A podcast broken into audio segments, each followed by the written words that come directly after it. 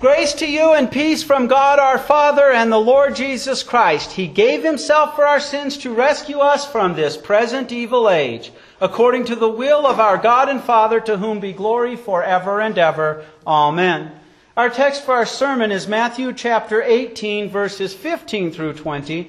To remind you of that account, I will read the first verse. If your brother sins against you, go and show him his sin just between the two of you. If he listens to you, you have regained your brother. This is the gospel history of our Lord. Brothers and sisters in Christ, you and I have a problem, for we cannot help but to sin. Try it. Try going five minutes without thinking a thought that sins against the Lord. We can't do it. In our natural state, we're damned to hell. Period. End of discussion, and we deserve it. So God became a man to be our substitute and lived in our place.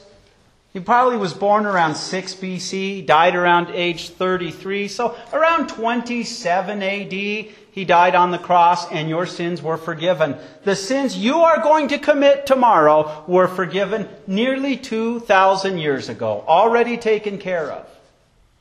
So why do we care about sin? Why do we give one iota? Theologians throughout the history of the Christian church have made a distinction between two kinds of sins. See, we think that there are some sins that are more severe than others.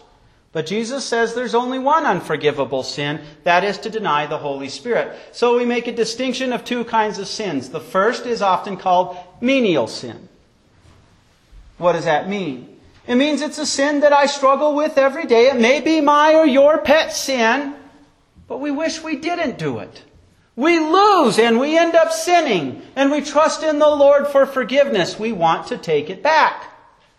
A mortal sin can be, two people can be committing the same sin, and one may be doing it venially and the other one mortally. Because a mortal sin is when you embrace the sin.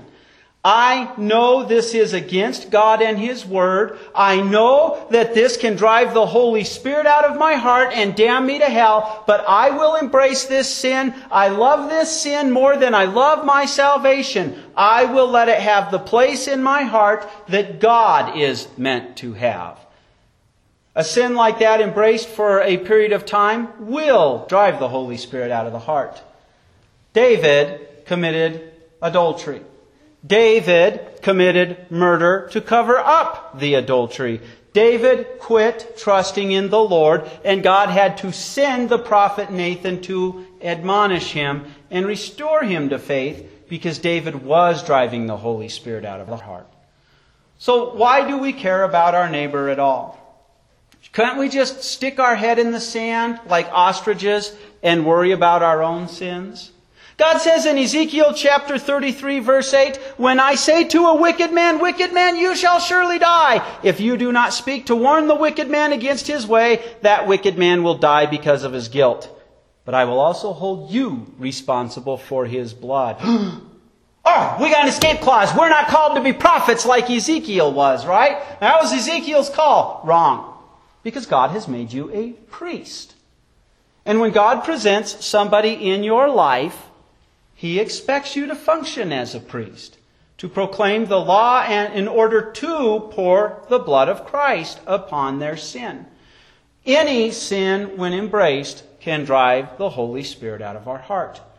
Today's text is considered the proof text for the ultimate thing that we have in the Christian church to warn a brother, and that is excommunication. And it is often one of the most misunderstood texts.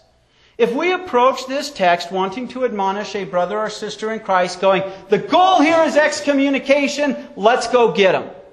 If we approach a brother or sister in Christ with their sin, saying, I don't commit this sin, I'm better than you, we are doing it all wrong. And in our second lesson, the Apostle Paul says, Brothers, if a person is caught in some trespass, you who are spiritual should restore such a person in a spirit of humility carefully watching yourself so that you are not also tempted. Bear one another burdens, and in this way fulfill the law of Christ. And so, brothers and sisters in Christ, in today's text, we see that God calls us to admonish each other. but it's to save. It is to proclaim the blood of Christ. And you know, one of the sins that we could drive the Holy Spirit out of our heart with is simply nursing a grudge. Refusing, we who have been forgiven, purchased and won and placed into the flock of God, refusing to forgive a brother or sister in Christ who have hurt us. And so, the first part of our sermon is what Jesus tells us if your brother sins against you, go and show him his sin just between the two of you. If he listens to you, you have regained your brother. Privately. So let me go through some of the ways I've seen this get screwed up in the years I've been a pastor. Way number one, pastor's happy in his office, listening to music, working on the sermon. The phone rings. Pastor, this is Jamie so and so, and Jane Doe sinned against me. Sick 'em! And it happens. And the thing that I've learned in my years of being a minister, and I don't mean this bragging on myself, I'm blessed. You empower me to study the Word of God. I'm the big guns. So if you have a brother or sister sin against you and Pastor sick them, it's like they open, the doorbell rings, they open up the door, and suddenly they're looking down the barrel of a loaded howitzer cannon. Whoa! Whoa, Pastor, there was no warning here. Why are you here? What's this? Why didn't they tell me? But you know, we live in an age also in which we can really drag somebody's name through the mud. You sinned against me. I better get on Facebook. I better get on Twitter. I better let everybody know how rotten you are. Brothers and sisters in Christ, if somebody has sinned against you and you're harboring a grudge and you need some advice, come, come talk to me. We will work through some scripture passages. I will help you. But if you harbor a grudge and just let it go, you yourself, I may end up being the person visiting you saying, your bitterness is going to drive the Holy Spirit out of your heart. So God tells you first and foremost, don't let that happen. Forgive the brother and or sister and go and talk to them privately. And you know the irony, one of the things that I have learned in doing so? See, I'm a sinner and I like to make up excuses.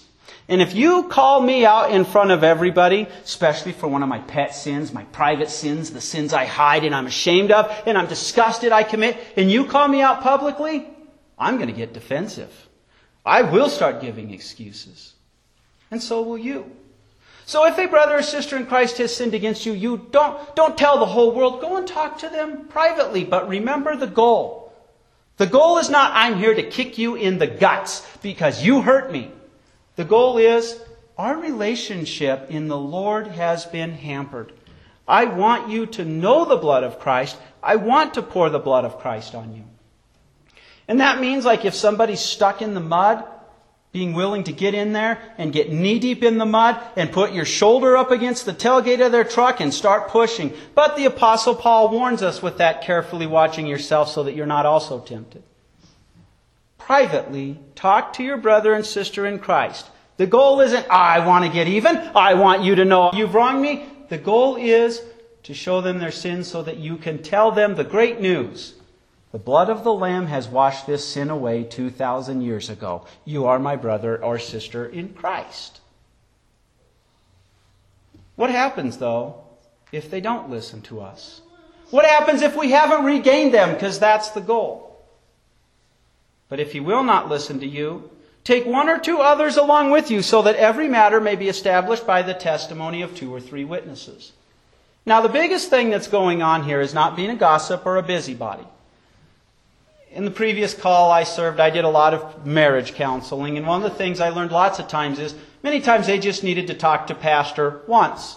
They were fighting like cats and dogs over an issue, and they just needed somebody who was neutral, who was detached from the situation and could point out where you're misunderstanding this person and that person's misunderstanding you. Two or three witnesses is not, now you sick 'em! They're there to help. They're there to say, you know, maybe you're not explaining this clearly. And you know, one of the things I have found is sometimes when I think somebody sinned against me, I'm wrong. They didn't even sin against me. I've misunderstood. I've read things. And sometimes that two or three others may even be telling you, guess what? You know, you're hurt and we're not trying to deny that, but you're misunderstanding. But again, sometimes the person will say, get off my doorstep. I don't want to listen to this. How dare you? And then those two or three witnesses are there to help do what comes next.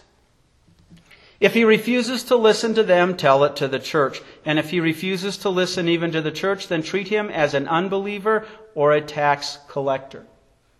Now, today, the, the IRS has set April 15th as a day in which you really have to have been in contact with them, usually with a check.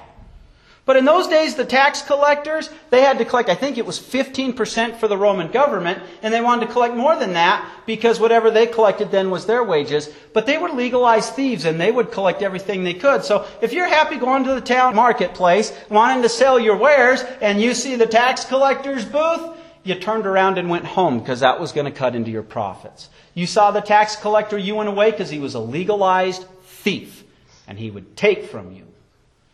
So, the problem here is not that we end up having to do this, it's our view in how and why we're doing this. And don't forget that a pagan in the Old Testament times, you had all those ceremonial laws of cleanliness. You were supposed to tell the pagans the good news of salvation in Christ, but they were unclean. You didn't go over and eat with them because you'd be unclean. Then you had to stay your night outside of your house and you had to go up to Jerusalem and make those sacrifices. It was a pain in the rear, so you marked and avoided. But the reason for marking and avoiding should not be something we rejoice and run into. It is a last resort. It is not a punishment. Christ was punished for our sins on the cross. It is a discipline. And let me tell you what I mean by the difference. When my oldest son was fairly young and able to walk around, it's Thanksgiving, and my wife and I are making uh, our Thanksgiving dinner, and, and all the burners are on on the top of the stove because we have all these things we got to make. And I look down and I see this little hand reaching up to see what's going on the stove. This little hand innocently does not know it's going to get a third degree burn. And out of love for this child, I do not want to spend Thanksgiving in the emergency room. So I grab the little hand. No, ouchie, no, no, owie, owie, hot. And I hold the little hand close enough to the burner that it's uncomfortable, but not enough to hurt the child. The child starts to pull their hand back. They feel the heat, they feel the uncomfort. Then I let go. Ouchie, no, no. And that child has never reached up and touched a burner on a stove since then. That is what excommunication is. We are not punishing the person. We want them to be back in the grace of the Lord. We cannot read hearts, so it has to be abundantly clear that they are embracing a sin and driving the Holy Spirit out of their heart. Now, I have pastored people where I was, I did not proceed with that, even though others saw the need, so thought maybe that was the case, because I could tell the person was struggling with the sin. Too often, I'd say nine times out of ten, when I meet somebody who's been excommunicated, they were excommunicated improperly. Either they were not committing a sin. Remember meeting a person who'd been in our armed services, was in Iraq, and was unable to go to a WELS church. When they got out of the military, they made the mistake of going to a college where our little synod wasn't, and one day they got a letter because they hadn't been to church in so many years, they were excommunicated. That church did not walk through and go and talk to the brother. They didn't send to. They didn't get in the mud and struggle with this person. The person was wrongly excommunicated. And I have met people who maybe were embracing that sin, but the church didn't view the goal to win them back. They viewed the goal as beating them over the head as if punishing them. This is not a process we should rejoice in doing. It should be clear if we have to do it that we have to do it, and it should be done out of love. Like when a parent has to discipline their child, I remember hearing those words, this is going to hurt me more than it's going to hurt you, and I'd say, then dad, you have to put so much of your bicep into it. It should stink. It should be our last resort. Several years ago, I had a man who was in his first year in the ministry call me. Okay, it was Friday. This guy broke off his engagement with his fiance. Friday night, he was seen at the bar hitting on a few other girls. I called him today. It's Saturday. He won't answer his phone. If he shows up at your church, you are not allowed to give him communion because we are excommunicating him Sunday morning. Whoa! Whoa! Do you honestly think that less than 24 hours time is enough time for a person to get into their head the sin they're making? Are you sure this person is in a sin that should be excommunicated? Saturday night, that young pastor called me and said, Thank you. You stopped me from making a terrible mistake. It was not an excommunicable sin. You are right. I was rushing into it. Brothers and sisters in Christ, we publicly take the responsibility upon the congregation saying, You're done. Forgiveness is not yours. We've locked the gates of heaven. But the purpose of that is we are clear you are embracing this sin from everything we can see in a way that will, if it has not already, driven the Holy Spirit out of your heart. We're holding the child's hand to the burner. And the minute that person repents, we're done. We open up the gates of heaven and say, Your sins are forgiven. We are not punishing them. We are warning them so that they will be in heaven. We want them to know the forgiveness of sins. So we have a comfort because, you know, we live in a politically correct day and age. And boy, there are a lot of sins that if you tell somebody, you're embracing this sin. I don't think you can live with somebody and have sexual relations and not be married and continue in that sin, knowing it's a sin, and not drive the Holy Spirit out of your heart. It's just a guarantee. You've set yourself up. It's a matter of time. There are sins that can do this. And so we warn them. But it's politically incorrect to warn them. It's politically incorrect to say having sinful desires is what we do, but embracing them is wrong. How dare you pick on my sin? So Jesus gives us comfort. He says, Amen, I tell you, whatever you bind on earth will be bound in heaven, and whatever you loose on earth will be loosed in heaven. You, dear brother and sister in Christ, are a priest, and you have all the power of God standing behind you. Wield that power responsibly. Make sure that when you bind that sin, it needs to be bound. Be happy to loose that sin and say your relationship with your Savior is restored because God is standing behind you. You have His power, and in fact, you have His comfort. Verse 19, Amen, I tell you again, if two of you on earth agree to ask for anything, it will be done for them by my Father who is in heaven. When I have had to get involved as pastor, I always thank the Lord for the times He makes me remember. You know what? I'm here to talk to you about a sin. Let's begin by praying to God that we can communicate with each other and we can glorify Him in this. And you know, when I remember that, God has always answered that prayer. If we start the process with, all right, this is a process, we're going to get it done in a couple hours, and we're going to have this person thrown out, we are not going to take the time to pray to God, are we? Lord, the result we want is this person know that they have been forgiven and the blood of the Lamb is on them. We're told, in fact, where two or three have gathered together in my name, there I am among them. If a brother or sister in Christ, if you think they've sinned against you and you go and talk to them privately in the name of God the Father, wanting to win them back to know the forgiveness of the Savior, you're actually having church. God promises He's there with you. So, yes, brothers and sisters in Christ, you and I are redeemed. That we are made brothers and sisters in Christ. And if somebody is embracing a sin, they can drive the Holy Spirit out of their heart. And if we refuse to forgive them, they may need to come and talk to us as the brother because of our refusal to forgive. Because God has died and has given us His blood and has given us the joy of showing people the need for it and then getting to pour the blood of the Lamb on them. So we have seen today God calls us to admonish each other, privately taking the responsibility upon yourself, semi privately taking the responsibility upon yourselves, a couple of brothers or sisters in Christ, and publicly taking the responsibility upon the congregation as a last resort with the whole entire goal of pouring the blood of Christ on his Lamb. Amen. And now may the God of peace himself sanctify you completely, and may your whole spirit, both soul and body, be kept blameless at the coming of our Lord Jesus Christ. The one who calls you is faithful, and he will do it. Amen.